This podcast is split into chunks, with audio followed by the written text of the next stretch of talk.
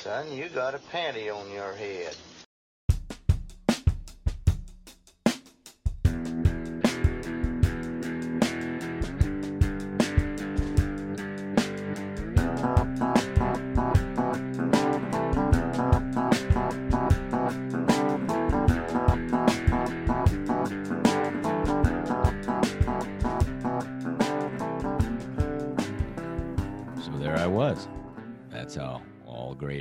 Stories start, and this is episode fifteen. Repeat, can you believe that?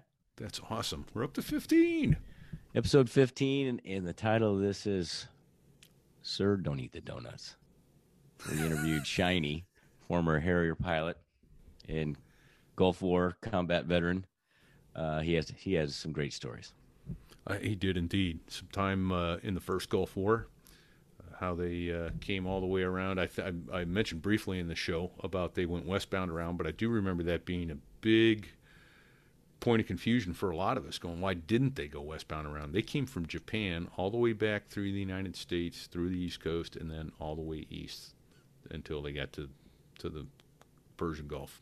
Kind of like the long way around. It was right? The long way around. I think they took about a nineteen thousand mile journey yeah, to get there. Yeah. twenty airplanes uh, en route. Isn't that something? Exactly. Yeah, he's got a story about uh, the X O's daughter.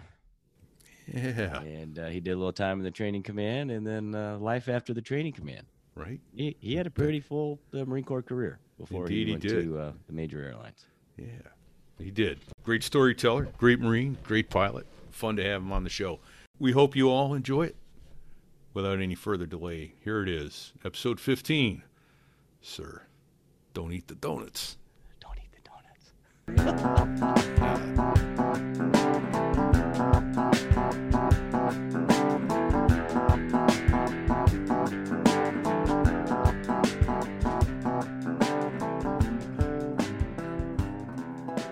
So there I was.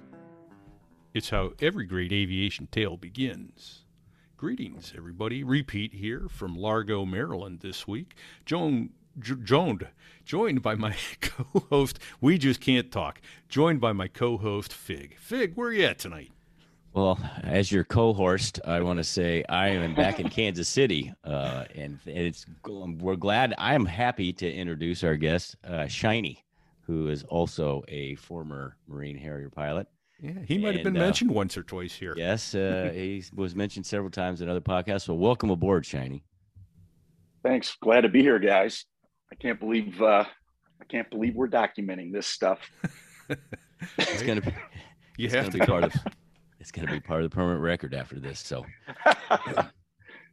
yeah, just like that chewing gum incident in second grade. Yeah, as long as I don't have to swear on a Bible, right, we're okay. uh, we're good. Awesome. Well, well, Shiny, we we kind of like to start uh, uh, with all of our guests. Kind of give us a quick. How did you get into aviation? How did you get to, uh, you know, to flight school? How how did that work? Where you and, and I, kind of explain how that went. Well, I it started out with me. I actually was in the Army Reserve to help pay for college. Kind of needed a little financial help, and uh, after I did a couple of years of that, I thought I wanted to be an officer. So I sniffed around different officer programs, and the Marine Corps had this P L C program. Uh, since it had been a few years since I got out of high school, I had to take this, the A Q T F A R and some the A S V A B test. I was an engineering student in college, so I scored high on it. And the guy came back to me and said, all I've got is aviation contracts. So I hope you want to fly airplanes. Okay. Darn the luck. Yeah. And I, I was a little shocked. I was like, wait a minute. I thought I had to go to the academy or something like that to be able to be a, you know, aviator in the Navy or the Marine Corps. I said, nope. So there I was, wound up doing the uh, P L C program, and and uh, and that's one thing led to another. Next thing I knew, I was down in Pensacola, Florida, learning nice. how to fly. So you P L Cs no... is Platoon Leaders Course, and or yep. yeah, course, and that uh, w- consisted of uh, two summers between your freshman yep. and sophomore, and then your junior senior year, six weeks in Quantico. What summers did you do that? And do you remember which companies you were in? I was in. Uh, No, I don't remember the companies, okay. quite honestly. I do remember uh, a couple of drill sergeants. but um, actually fondly, I might add. But uh, uh, eighty-three and eighty-four, I, okay. excuse me, eighty-four and eighty-five, and then I got winged in, uh, uh, or excuse me, graduated in the summer of eighty-five, and uh, off okay. to Quantico for the basic school. Now you you uh, went to the University of Nebraska, and that's where you met Sinbad, correct? That's right. Or did you know Sinbad yeah. prior to? Uh, no, I did not know. Excuse me, I did not know Sinbad ahead of time. Scratch that. Uh, and there was another Bo- uh, gentleman, Bobo, that uh, we were all in the same fraternity in college, and I was the guy that was kind of the leader of the pack in that group.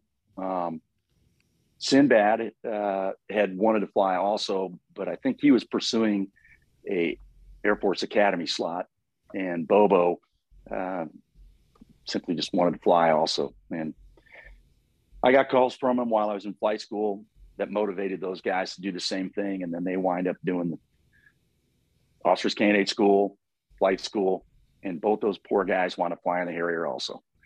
All so, right. Here we are, three Harrier pilots in the University of Nebraska. Nice. You, you had zero flight time uh, prior to going to flight school, or did you get that like a twenty-five hour introductory thing? I, I did the twenty-five hour thing and uh, debated going a little bit beyond that, but actually my dad said, you might want to just hold off there because you start incurring some kind of commitments that just stop there. You got enough to wet your whistle. You know, you're going to like this. Go to flight school. All right. Good, good sound advice. So I actually thought of another question uh, that, that I think I'd like to start asking guys, but I know the answer on this one. So I'm going to ask it anyway, but uh, in all your aviation career, what's your favorite airplane that you ever flew? Uh, I don't know. I, I, I should say the Harrier, but I did a stint as an instructor in the A four. So I got a few hours in the A four and I really loved the A four. Right. Okay. Everybody, I guess. Like, everybody likes flying the A four. It was a great airplane, simple airplane, good cross-country airplane. It was a lot of fun to fly. Simple, fast, sexy. So, it was a great airplane. Yeah. Yeah. It was a great plane. So, well, Shiny, what uh, what primary squadron and, and then uh, uh, intermediate and advanced jet squadrons did you go through? All right. So I was uh, a doer bird. I was in B T two down in Pensacola. And, yep. uh, And then went to Kingsville, and I was in V T twenty-three there uh, for the T two, and then V T twenty-one for the uh, A four. And then when you went back to be an instructor, you were in V T twenty-two, right? Yes. Or were you in twenty? Yeah, because we had just a little bit of overlap there. Yeah, there was a little bit of overlap there. You were just about to leave. Well, obviously, we know you selected Harriers. There's a little backstory there. I actually actually was going to be an R F four guy. And, okay. And then what happened was the uh, the R A G was in Bergstrom at the time. The Air Force ran the uh, R F four R A G, and they didn't have any availability for, I don't know, three or four months. And you guys both know the Marine Corps. The Marine Corps didn't want you sitting around too long. And so I got a call from the senior Marine saying, you want the good news or the bad news? I'm like, well, that doesn't sound like a good proposition, but I said, well, I'll take the good news. He goes, no, nah, there's no good news. You're going to go fly the Harrier. So well, that is good was, news. Yeah, I thought that was you... good news. Yeah. But he was an old F four guy, so he kind of wanted me to fly the F four, and that was that. So, yeah. Well, so I wound up in the Harrier, and I was happy to be there. So there I was. You got to the Harrier fleet in the late eighties, eighty-nine, ninety? Yeah, when did you show up at the R A G, Shiny?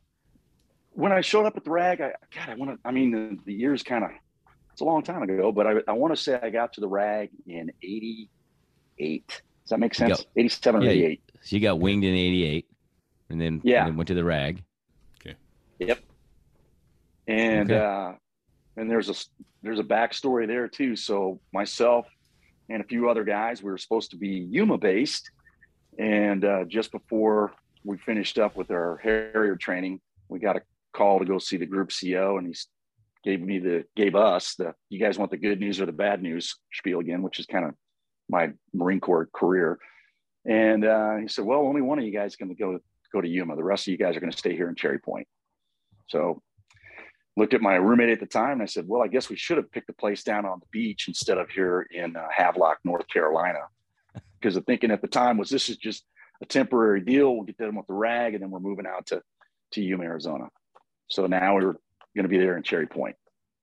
So I was going to originally go to two twenty-three. They wound up, because I didn't want to stay in Cherry Point, they wound up swapping me and another guy that didn't want to deploy. I wanted to deploy. I wanted to, I wanted to be gone. I wanted to go. So that's what put me into V M A two thirty-one. So we went, went over to Westpac shortly after we got done with the rag. Wow. So, so how, how long were you in the squadron before you deployed? Uh, probably about, I think it was about six to eight months. You know, we're doing all the workups, getting everybody their combat proficiency. They had to be above a certain percentage before you could deploy. And uh, so we had to get everybody up to that level. And then, then we went over to Iwakuni. There were, if I remember right, several lieutenants in, in V M A two thirty-one, right? You and then the, yeah. and like a half a dozen other brand new guys, right? I think there were nine of us. Okay. Um, Gee, why are total. you laughing? Because yeah, I got a funny laughing? feeling I know where this one might be going. Well, I think okay. I do too. It's okay. so, so Shiny, uh, I if I remember right, that one time you told me a story about some donuts, and that's so, correct. Yeah, so, that was us. So can you can you shed a little light on that? How how that why that happened, how it went down, that sort of thing?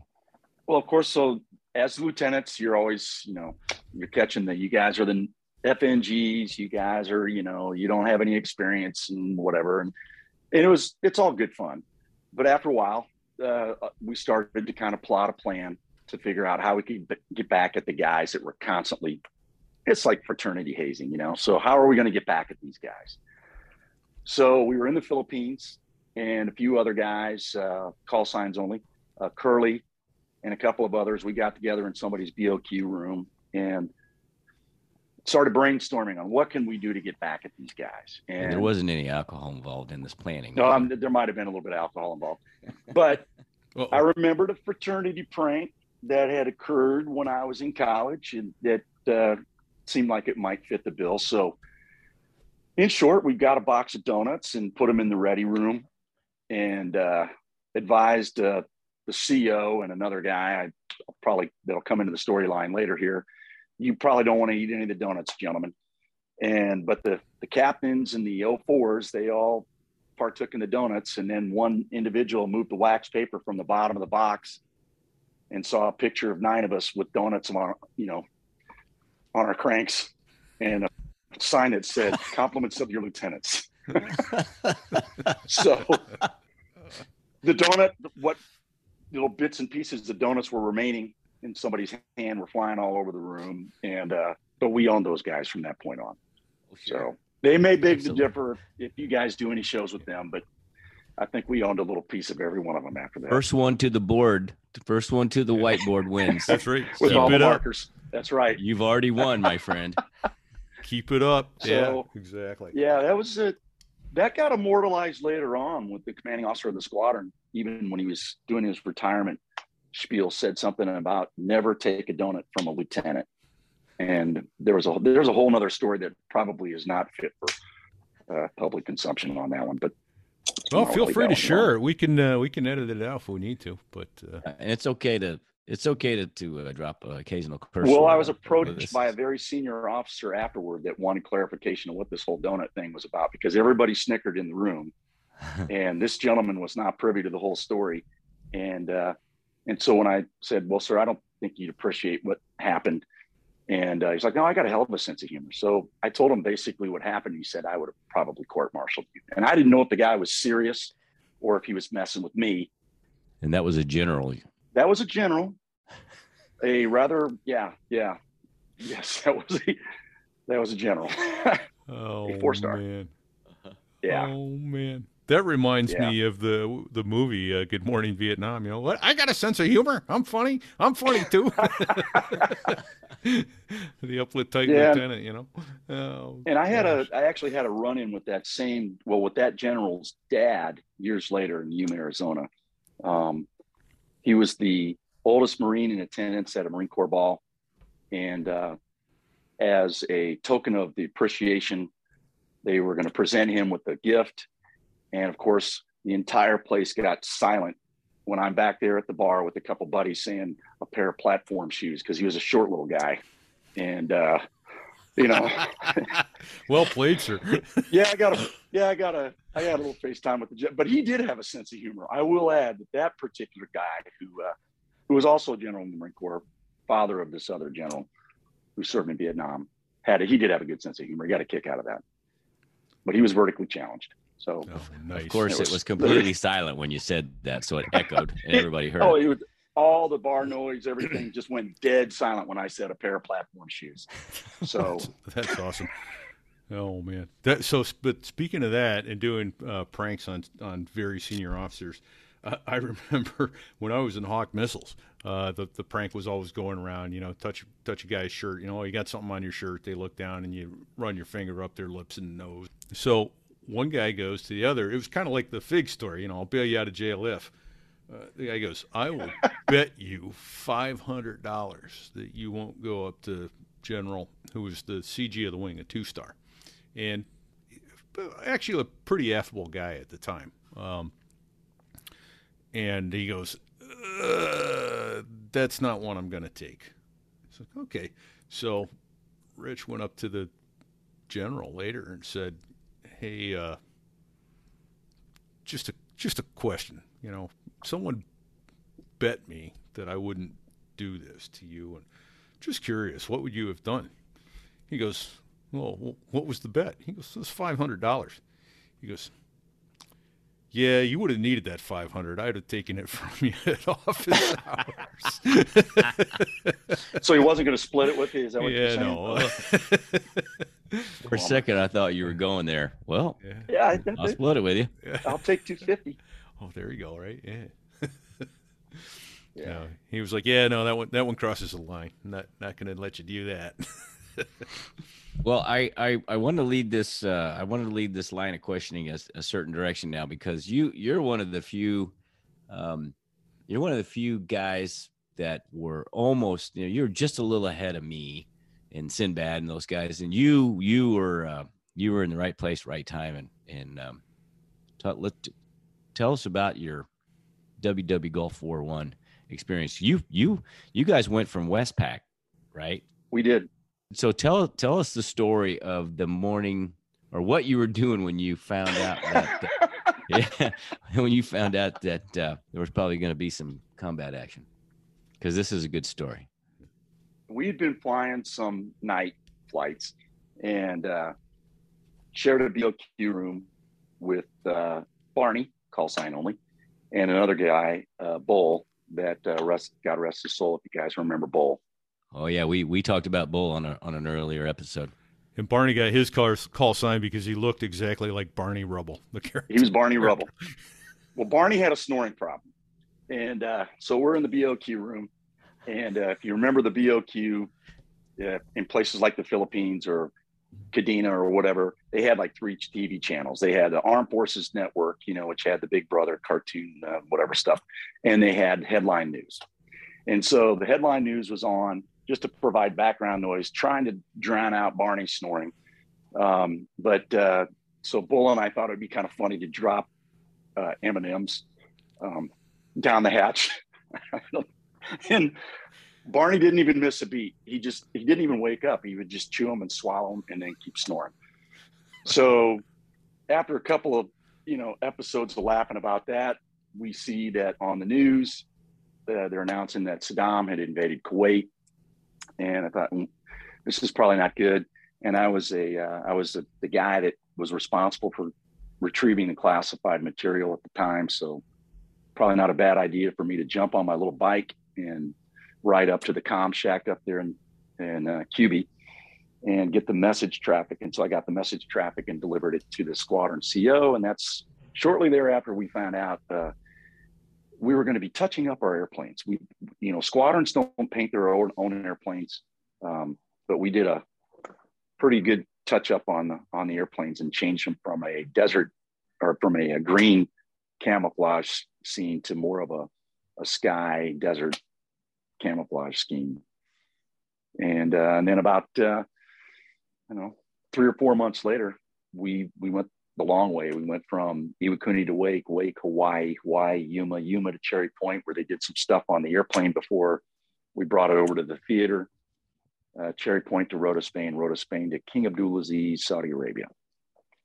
Got there just in time for the holidays, just before Christmas. Merry Christmas. So Merry Christmas. And there was another guy that when I opened up my canopy was there to hand me a fake beer because, you know, we weren't supposed to be having any alcohol. In. And uh, that would be a, a gentleman you should have on another show, maybe Sal.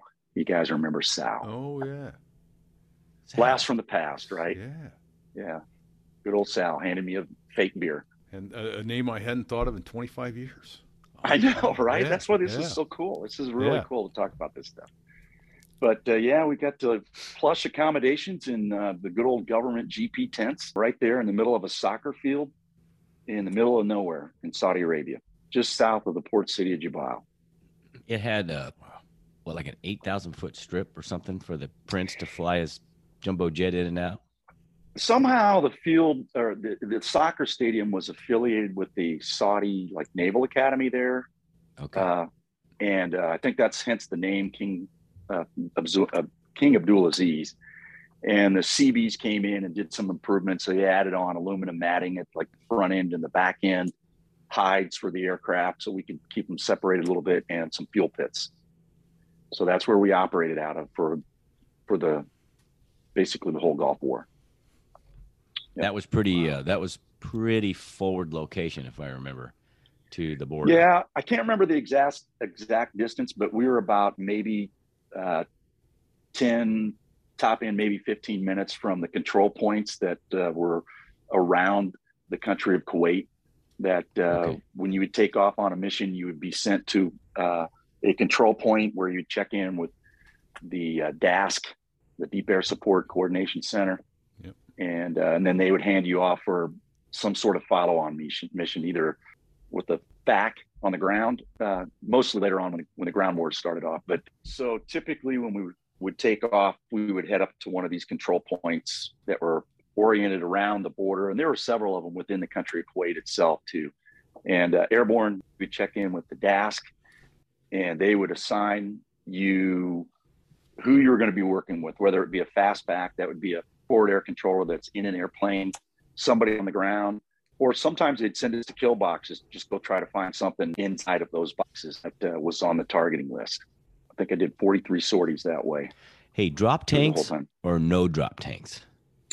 Uh, we did not have drop tanks. Because it seems like every time we saw one of you guys on C N N taking off, uh, or, or you know, there was no drop tanks, and, and everybody else was carrying drop tanks because they were t- they were, they were transiting from farther away. We were, that was part of the reason we were forward located. Uh, we could give about an hour of on station time without any drop tanks, without having to hit the tanker. And there was a forward base even closer, a little place called Tanajib, which was only, I believe, maybe ten miles inside of Saudi Arabia from the Kuwaiti border. So there were several times we would fly from King Abdulaziz, go do whatever mission it was. And when there was uh, targets of opportunity popping up, we would turn around in Tanajib, which drastically reduced our turnaround time, get gas, bombs, and right back up uh, on one of the control points for another mission. And so it was not uncommon to do three or four sorties a day at that point. That's awesome. Yeah, it was very efficient for yeah. us. Yeah, yeah. You know, so we, I mean, you'd rack up a lot of sorties, and then you typically had one, maybe two days before you'd be on the flight schedule again. So okay, okay. And two two thirty one took some losses, as I recall. We had one guy that was uh, shot down, and he was a P O W for a few weeks. Right. And uh, five forty two lost two airplanes. Yep, one guy was was Vapor. One of the guys in five forty two. Vapor was in five forty two. Okay. Vapor was five forty two. Uh, he got. His airplane got hit. He managed to, he was trying to uh, land at an airfield in Kuwait that we were under the impression was held by friendlies. I don't think that was truly the case, but the airplane came apart before he uh, got there. He punched out, and uh, he managed to get picked up by Marines. And uh, the other gentleman uh, was killed. Right. That was in five forty-two. Right. And, and he, then. And then three thirty-one lost a guy too, who had a, Uh, uh, I think they had a plaque or, and, and, or a burger in honor of him at Tinker, right? That's yeah, yeah. yeah. And uh, he was, I think he was killed on the highway going up out of Kuwait City. Yeah. yeah. And then there was a, a gentleman from the Tomcats that uh, was a P O W. Also, there was five Harriers shot down, two killed, two P O Ws, and one guy that got a, you know, I don't got his airplane the, a few miles away. I don't remember the other P O W. I, I, I know the one from your squadron, and I, I can't I can't think of the I can't think of the other one from three thirty-one. Didn't didn't three thirty-one? Weren't they operating off a boat? Did, didn't they, they were lose somebody off behind of the ship? Na- they were off the Nassau, I think. Well, did, yeah. well, didn't they lose an airplane and a pilot, um, like behind yeah. the ship one night? I think that might have been on the way home. If I okay. remember right, I'm not one hundred percent sure on that one, but they did lose Man. somebody operating off the boat, yeah. and they lost an airplane uh, where the pilot was killed uh, on the highway out of Kuwait City. Yeah. And Lawman was his uh, wingman or lead on that deal, if you remember right. Lawman. Right. That oh, was yeah. uh, that was Ridge. That's right. Oh yeah. Yeah. yeah that yeah. was Ridge. That's yep. Yeah. And. Uh, uh, I think there was one other thing about it, one of the West Coast guys, and it was, oh yeah, no, it was af- it was after the uh, it was after the war that he got it. It was uh, Rip flew inverted into the ground at night. Yeah, and they don't know uh, why. Rip, yeah, yeah. Rip, he, yeah. Sim, Sinbad was with him. Sinbad was with him when that happened. Right. Yep. Okay. Yep. So, enough death and destruction, huh? Jeez. Yeah, I know, right? That's... Speaking of destruction. Uh, can yeah. can you recall any good uh, you know any good details of uh, any any of your combat stories? Uh, well, it kind of ties into probably something you're going to ask me about later, I'm sure. But but the one that still gives me chills, when the ground ward kicked off, we got a uh, real time mission when we were sent up to one of the control points where we checked in with the F A C that was on the ground, the forward air control that was on the ground, and he was embedded with. Uh, I want to say one of the L A R battalions. And if you guys remember, Saddam had lit off all the oil fires. So the visibility was pretty bad. And these guys uh, had movement on their flank. And they were concerned that they are the, uh, if I remember right, the C P was in the process of being moved and they were concerned they were going to be overrun. So we got called in on this position and uh, punching in the coordinates. If you guys remember, uh, you could get lat long or you could get grid. Right. And the guy was giving us grid. One of the problems in Kuwait is you have a zipper line where the grid doesn't really conform very well. And so the grid that he gave us was way off, like hundreds of miles off. Oh, oh boy. Understandable because he's, you know, under a little bit of stress. So uh, he gives us lat long. We punch it in there. And the guy that I'm, we would take turns leading, you know, because whatever, uh, you'd lead one sortie, the other guy would lead the other, just to kind of give you a break. Um, and the lead on that sortie said, hey, I'm going to, I punched in the coordinates. I'm going to go down and take a peek. He went down to take a peek and the vehicles that they wanted us to drop on had, uh, they were, we B I D'd them. They were friendlies. They had the panels on top of the vehicles. Oh boy. So he popped up, came up, reestablish mutual support. And then he says, why don't you go down and take a look? I go down and take a look. And sure enough, those are friendlies. So it's, you know, it's the fog of war. It was very chaotic. And I found out, you know, years later that what had happened was they were doing like a bounding overwatch where one movement, one element would move, take a protective defensive position, and the other element would move. They weren't exactly moving along the lines they should have. So the one element perceived the movement of the element, other element as coming into their sector as hostiles coming out of the Iwakuni oil field, which was wow. one of the big oil fields in South Kuwait. And I wound up running into the uh, one of the gentlemen from that L A R battalion later on, and he wound up getting the Navy Cross. Uh, he retired as a full colonel, but he, yeah, um, they wound up actually getting Cobras in there because they could sorted out a little bit better than us fast movers trying to dip down below the oil fire smoke and picking out what's friendly and what's not down there. But that gives me what, uh, chills because I was afraid I could have oh, dropped yeah. on my own guys, you know? Oh, that could have gone bad. I mean, if you got trigger happy, that would have been a bad ending. Yeah. So how uh how low did you have to go if you just get get me get me in the ballpark to paint the picture? How low did you have to go to get below the you know the smoke line so you could see? It, it kind of varied, but in in a lot of the places you had to get down to probably around three to four thousand feet, maybe even a little bit lower than that. And of course, you got you got a bag of knots, you know, and you didn't want to loiter around because you're silhouetted underneath that cloud, you know, that smoke. Right. So you're a very easy target for somebody that was, you know, waiting for you to come down there. So we poke our nose down there, take a good look, and then pop back up into the, into the smoke, find your wingman and, uh, and figure out where you're going, where you're going next. And it was chaotic. I mean, I've still got the H U D tape from it, yeah. And you can hear Betty in the background saying, bingo, fuel, because we, you know, we, we were kind of pushing it. Yeah. Those were our guys down there. And, you know, as a Marine, man, you're going to, you're taking care of your bubbas. So we yeah. were, we were getting beyond our, our fuel state, but uh, we had a close in place that we could go. We could have gone to that place I told you about earlier, Tanajib, to get gas if we really needed it. So uh, these sorties, you, this was before flying with Nogs. So you, you this was all, uh, was this daytime most of the time? Was it daytime flying or were you this, flying at night? This particular deal was a daytime deal. Um, and it, as you remember, we were flying what they called the day attack airplanes. We did not have FLIR. We did not have radar, no night vision goggles. We're we're a visual bomber at that point. Even then, you really didn't have enough time. Uh, you had to be really good to get the angle rate bombing system, the A R Bs, to lock on to something to give you a good solution. So we were using barometric and, and radar altimeter, C C I P. Yeah, you had to yeah. kind of had to have your A game, A game with all the H O T A S to make it all work right. right. So so H O T A S is hands on throttle and stick.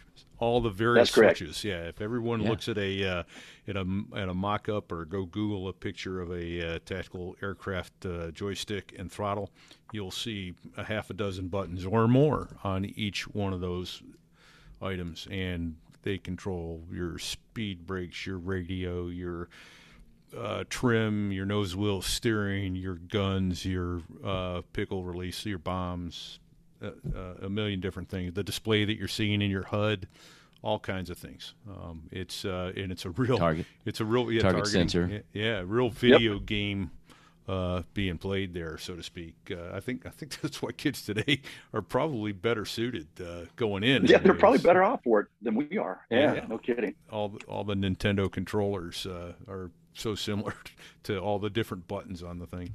So, I I, I have a note jotted down here. Um, to to remind me from a conversation you and I had previously, Shiny, were were you involved in the Highway to Hell?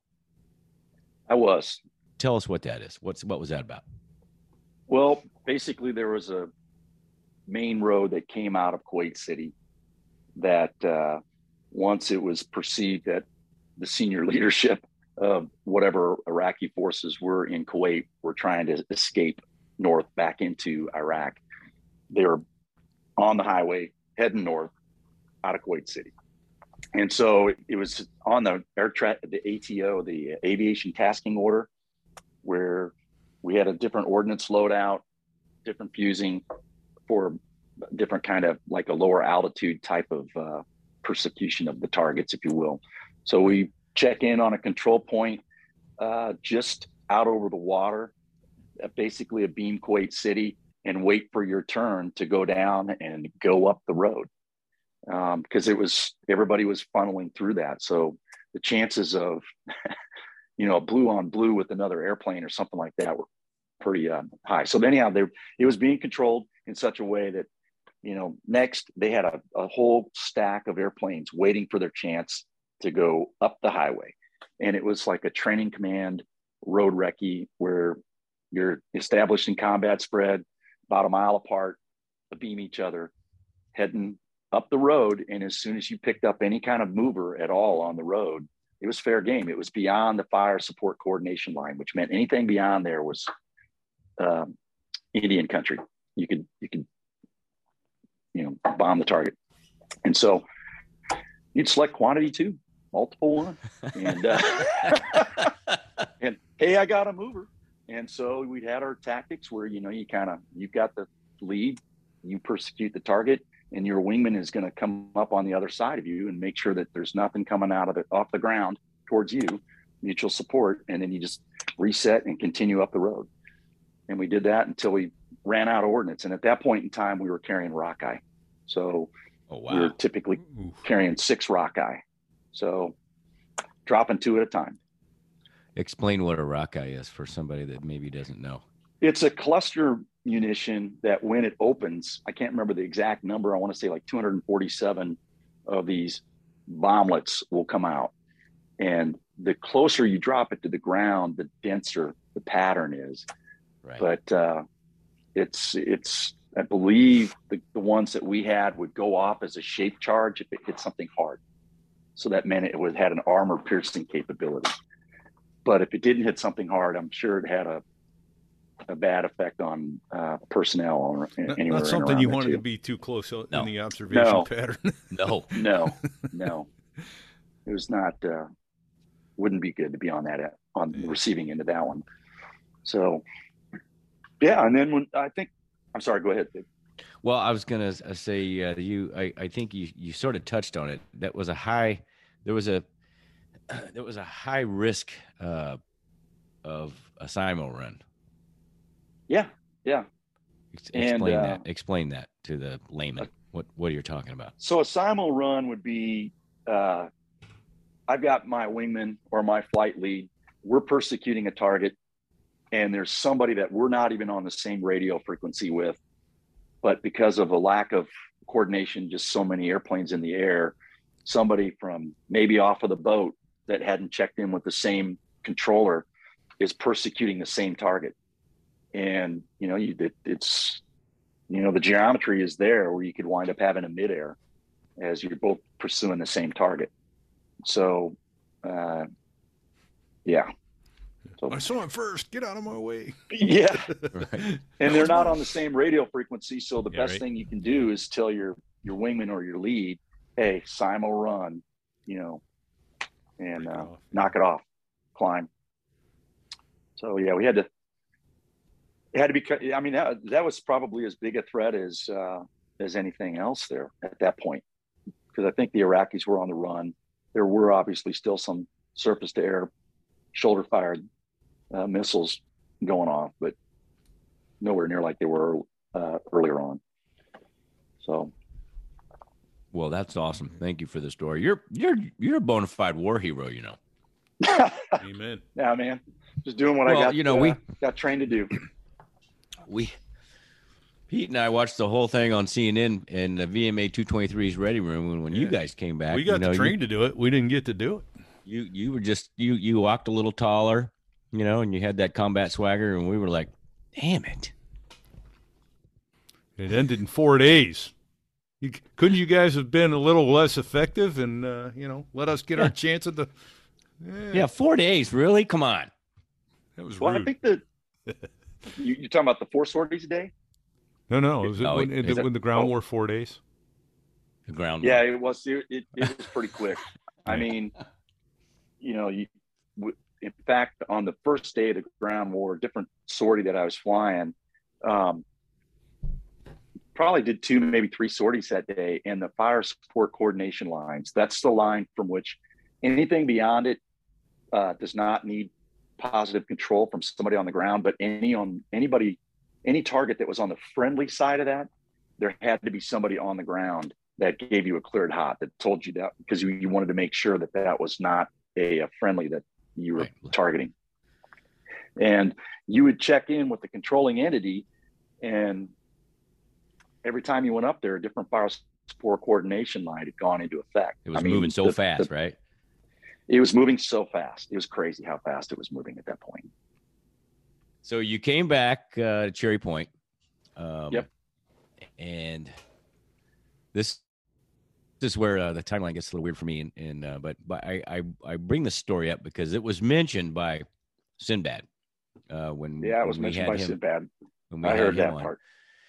So you have, uh, you are in a unique position uh, because you married, you, well, you started dating the executive officer's daughter and then ended up marrying her. And then the executive officer became the commanding officer. So. And that's when I had to go somewhere else. How did that come about? uh, How did you uh, how did you become to uh, date the X O's daughter?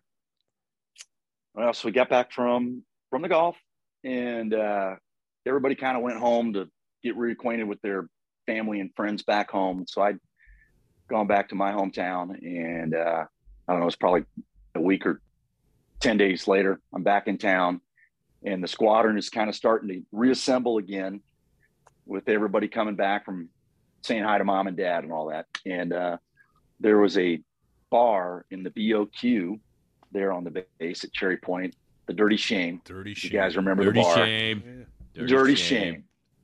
And, you know, we'd all get together and play the dice games that we all played and, and whatever.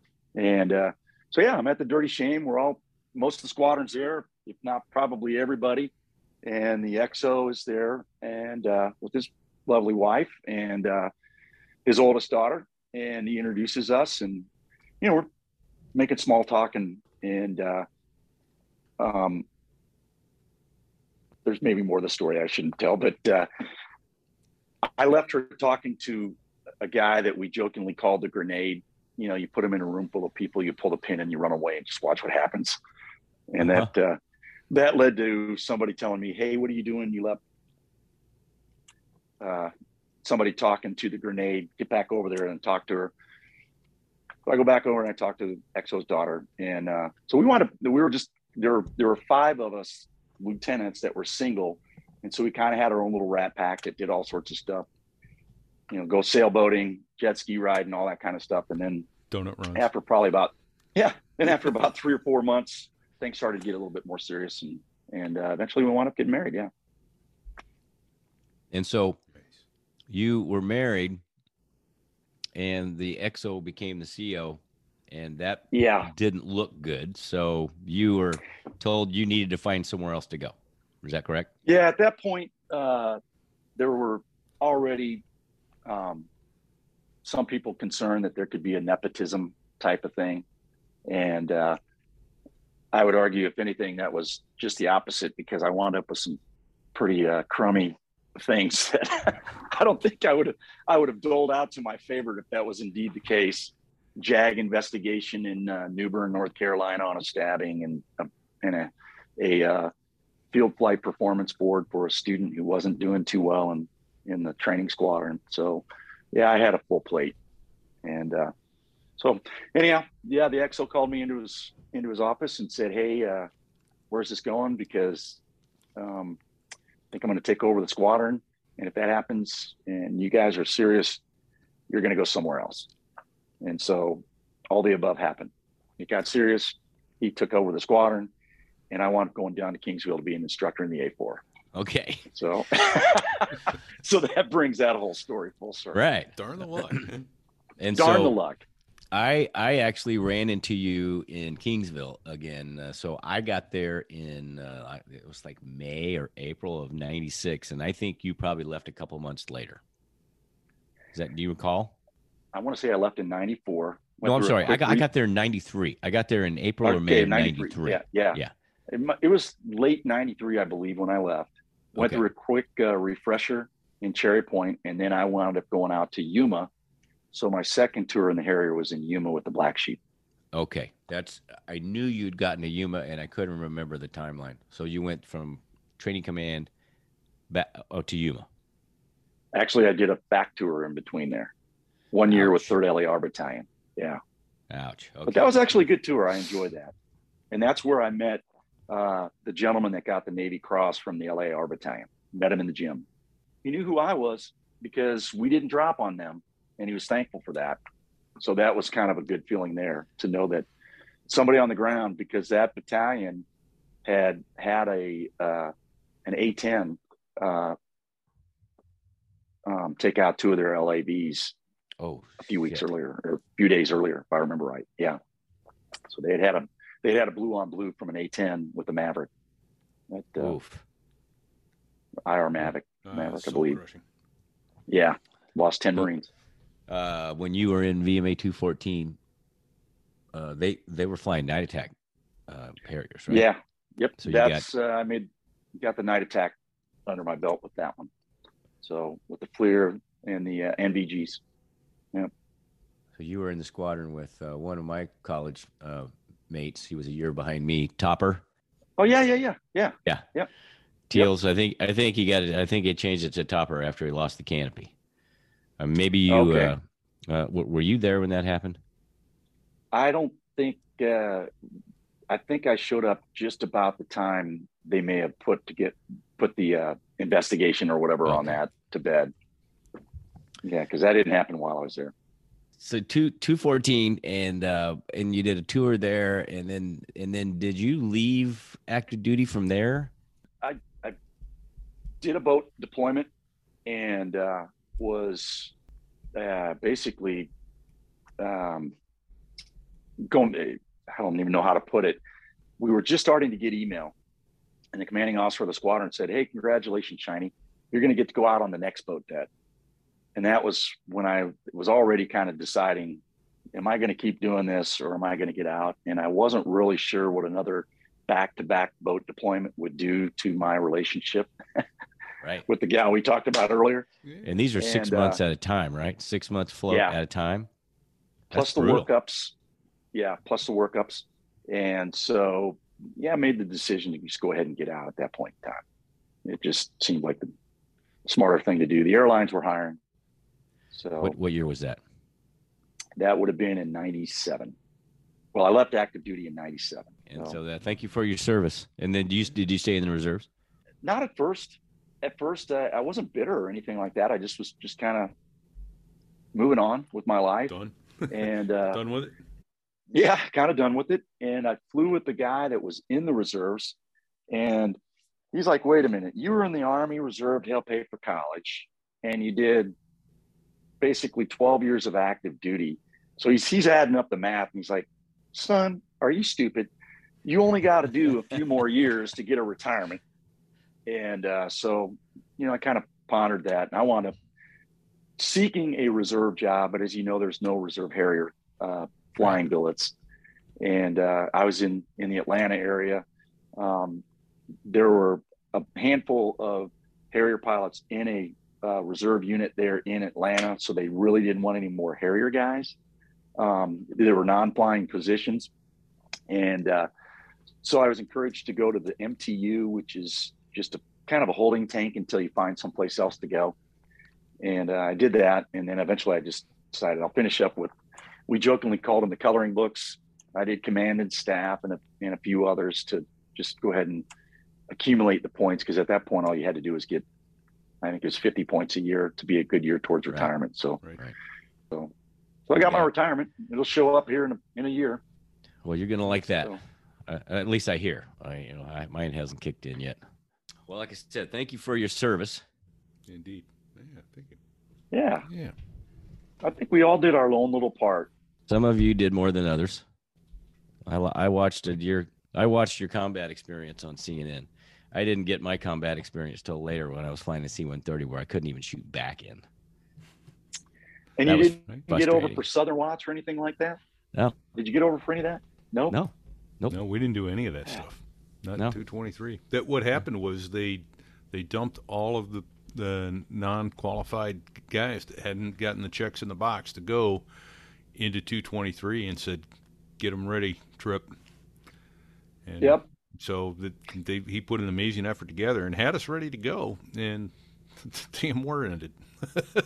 yeah, you guys, so, it, you guys um, kicked too much ass yeah. too too soon. We we never got a chance. we we weren't all not ready, but but the, everybody that wasn't ready to go with with the gun squadron they were in wound up in two twenty-three, um, as and watched watched their buds fly off into the sunrise uh, to go uh, to to go over to the Middle East.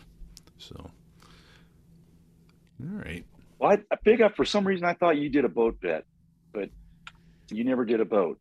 And Pete, oh, you didn't I, do it. I was the uh, alternate, and I did the workups for the boat. Did you go on the boat, Pete? Did you go on the? L- no, I did the workups on the Wasp. Uh, but yeah, did, that's what I did. I did too. Yeah. And we I, did I those workups, and, but didn't wind up going. Then we wound up doing a Westpac instead of a boat deck. Right. And then when I, when I got back, then I wound up getting over to two oh three.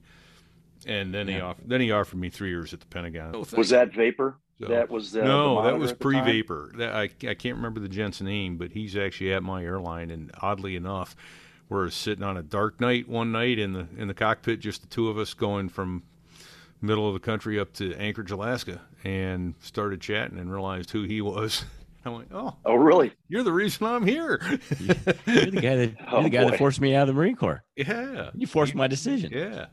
He goes, oh, you know, he kind of apologized. I'm like, nothing to apologize about. It actually wound up being one of the one of the better financial decisions for me that ever happened. So, but yeah, so I think some, yeah. uh, you know, a lot of those things that just kind of pushed you into the water yeah. were uh, yeah. ultimately the better thing that happened to us all.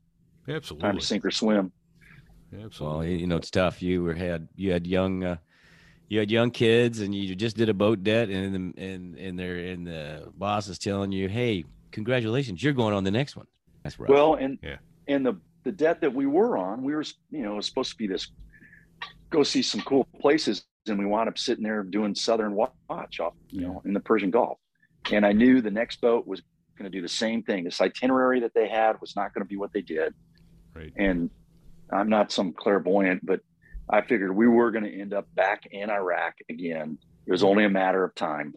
And uh, so I didn't really feel like hanging around for the uh, for the second part. I'd, I'd already done my part. I was done. I think so. That was probably the best call right there, buddy. Look how it worked out. Yeah, it worked out great. Yeah. Exactly. Yeah. Got two kids, two grandkids. Nice. So life's all about, right? It Absolutely. is. Thank you for Family. sharing your story. Indeed. That's awesome. God bless America, and God bless the United States Marine Corps. God bless the Marine Corps. That's right. Absolutely. Yeah, it was uh, a, a special, a special privilege to uh, to get to be a Marine officer and, and to fly jets and uh, serve around the the fine, fine professionals that uh, also chose to do that. I think I'd do it all over again if I was thirty years uh, younger again. You know. You, you know, I've I've often been asked what I do again. I'd do everything again except O C S. That, that wasn't my. I can yeah. that motion right there. Okay, uh, so before we close it then, thinking of that, that brought some quick laughs. Favorite favorite O C S story. I'm in Lima two, summer of eighty-one, and Sergeant White and Staff Sergeant Cadena were the uh, sergeant and instructor and the platoon sergeant. And they came in and said, new rules, candidates. We have now been told we are not allowed to trash your shit. We can't touch your things. But there's no rule that says you can't do it. So, when I come through the squad bay doing this, and he's waving his finger vertically around and around and around, he goes, that means I'm a little brown tornado, and I better see shit flying everywhere. And if I don't, you're going to wish you had made it fly farther and harder than it had ever flown before. And so he'd do that about twice a week. He'd come through with his finger in the air, and we had to throw our own shit out of the wall lockers and foot lockers, strip our racks, throw the was mattresses. This at, was this at Upshur? Were you guys up in the Quonset huts? Uh, yeah. It was a Camp Upshur. Yeah, yeah. Right. yeah. The Quonset huts? Upshur. Yep, that was the Quonset huts. Yeah. Those were the Quonset yep. huts, like, like yep. something straight out of Gomer Pyle. Yeah. All right, Shiny, what's yours? All right. So do you guys remember the junk on the bunk inspections? Yes. Okay. You had all your stuff out there, junk yep. on the bunk, and you had your web built on, and you had, you know, whatever your, your, uh, um, magazine, you know, uh, that, yeah, the magazine pouches, the whole nine yards, right? Magazine pouch. And so yeah. when an inspecting officer would stand in front of you, you'd have to do the order arms, right? And, uh, so right, right in front of me, this kid that's doing his order arms, when the colonel steps in front of him, keeps catching his M sixteen on his web belt. And and the colonel finally says, son, just stop. And he said, what did you plan on doing this summer? And he's like, well, I'm not really sure, sir. And he's, man, I suggest a, wep- a uh, weightlifting program because you're letting that six point five pound weapon kick your ass. And so the entire squad bay, of course, starts dying laughing, you know, and then, then now we're all out there doing mountain climbers because, you know, we weren't supposed to be uh, laughing. Hey, you lost your yeah, bearing. We all lost our bearing in front of the colonel. You lost your bearing. Yeah. So, I mean, I there were so many things. I don't know if it's the stress, what it was, but the simplest things would make you laugh. Oh, and, sure. Yeah. And I don't know how. Yes, as long as it's yeah. especially when it was happening to somebody else. But I don't know how the drill sergeants ever kept a, a straight face, because the, oh. the funniest things they said. Oh, I know. They they were pure. And I do have one genius. other one. Uh, yeah. Do it. One Let's other one. When they would come out in the morning, early, early morning, you know, and they're yeah. banging on the garbage can lid or whatever, and get online, and everybody's got to stand at the end of their rack. Well, there's a guy, a couple bunks down from me, but he woke up with, let's just say something was morning wood sticking out. Yeah. Yeah. Right. Yes. And Gunny Patterson didn't even drop a beat, man. He puts his cover on it and looks at him and goes, "It better not touch the deck." And just kept on walking. So basically it became a hat rack for the Gunny's hat. And uh, needless to say, yeah, despite whatever this kid was thinking, um, it touched the deck. So, and then all hell broke loose. Well, so, so f- funny, you, you, that was a segue. That was good. That's my O C S story. Uh, same kind of deal. Uh, and this is for er- early on. This is right after we got all of our stuff issued to us, the clothes and everything. And it was, you know, one size fits all boxer shorts. Right. Sergeant instructor flips on the lights at four in the morning, bang, you know, throws the garbage can, get online. And so he's, he's, you know, going up and down the squad bay, screaming, telling us we're, uh, you know, unfit and worthless. And, and in mid-sentence, he stops. Uh, and he's off to my left, and I'm looking across at the guy in front of me. And we're both straining to see what's going on down there without moving our head. And finally he goes, "What the fuck is that?" And then I, I just looked, and it was the same deal. You know, this, this poor dude, his, his boxers were, you know, of course they're, they're giant, and the fly was wide open. And this dude was standing there at attention with morning wood. And this guy gets right up in his face, and he says, and by the way, this guy was a, uh, so I, I went to a ten week O C S. It was oh, one yeah, and done. Yeah. And the this guy course. was a, was a lawyer. He had already graduated from law school, and he was, he was going, wanted to be a Marine Corps JAG. And his, his last, his last name was Bumba, which makes the story even better. So the sergeant instructor is standing there and says, "What the fuck is that, Candidate Bumba?" Uh, Sergeant instructor of the cannon. "Oh, God damn it. I want to know what that is, Bubba. Tell me what that is. Are you happy to see me, Bubba?" And he's going on and on. And I'm looking at the guy across from me, and he is crying. He got tears running down his face, trying not to laugh. This goes on for, for several, several minutes. This poor Bumba is getting the, and then, you know, and then it's, uh, he, he leaves him alone. And, uh, and, you know, then we play the games where you, you got five seconds to make your rack. Well, Bumba, being the smart law school graduate, the very next morning, same kind of deal. We, you know, we start early in the morning with the trash can and get online, and he screams at everybody. And then he says, "Okay, you got five seconds to make your rack." So of course it's, you know, nobody can make a rack in five seconds, and you get back online. You, and this is a, this is pretty standard. Well, we're, we're, we're trying to make our rack in five seconds. And we hear this screaming from down there, uh, uh, the other end of the squad bay where Bumba was. And the uh, and I look real quick to see what it was about. The sergeant instructor was standing behind him. Bumba put his boxers on backwards, so so that wouldn't happen again. So Bumba's bent over now, making his bed, and his entire ass crack is hanging out that giant fly of the. And he says, "What are you trying to tell me, Candidate Bumba? What is it exactly you are trying to tell me?" uh, I'll never forget that. And the laugh that you oh, have. Man. Yeah. Oh my God! Those guys yeah. were so creative. God bless, God bless the United States Marine Corps. yeah. There's a little bit of truth, I think, to the uh, the opening scenes of Full Metal Jacket, where the the drill sergeants don't. I mean, there's a different kind of appreciation I have for that movie. Oh yeah, I haven't oh, been yeah. through an experience like that. All right, gents. Well, let's wrap this up. And uh, again, let me say uh, thank you for joining us, Shiny, and thank you for your service. Uh, God bless you and your family. That's great. That's awesome. You're getting to spend time with kids and grandkids, and uh, you served your country well, and uh, then you've sh- shared it kindly with us. Uh, we're, we're honored. So, so thank you. Um, I want to also say thank you to a man who has supported us in putting this show together and getting it out and helping it become uh, as popular as it is rapidly becoming. Uh, so thanks to Dave Hamilton over at the Mac Geek Gab, mac geek gab dot com. Uh, it's a tech podcast. It's all things Apple and more uh, tech. Um, And Dave has uh, shown showed me some numbers uh, last week. We're uh, well over five hundred listeners per show and growing. So please uh, share this show with your friends. And there's something else you can do to help us grow. If you're listening on the Apple Podcast app, you can go to the bottom of the screen uh, with this show up and give us a five-star rating, and or a quick review would be also very nice. That helps grow uh, the show, lets other people see that this is a popular show, and helps Apple rank us higher up to get more people to uh, see it.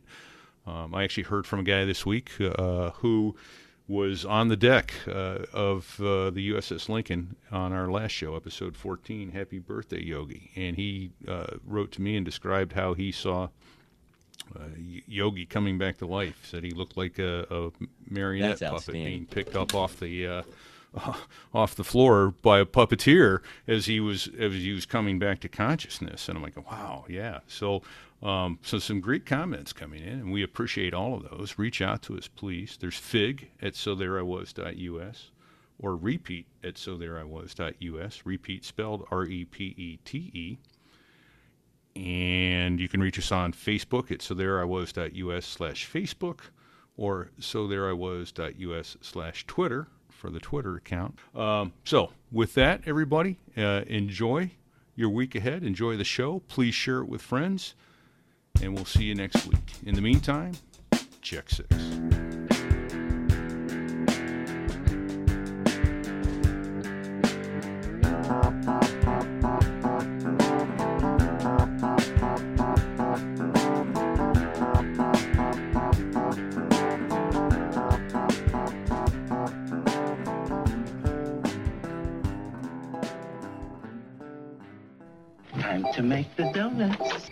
The donuts. Time to make the donuts. Time to make the donuts. Time to make the donuts.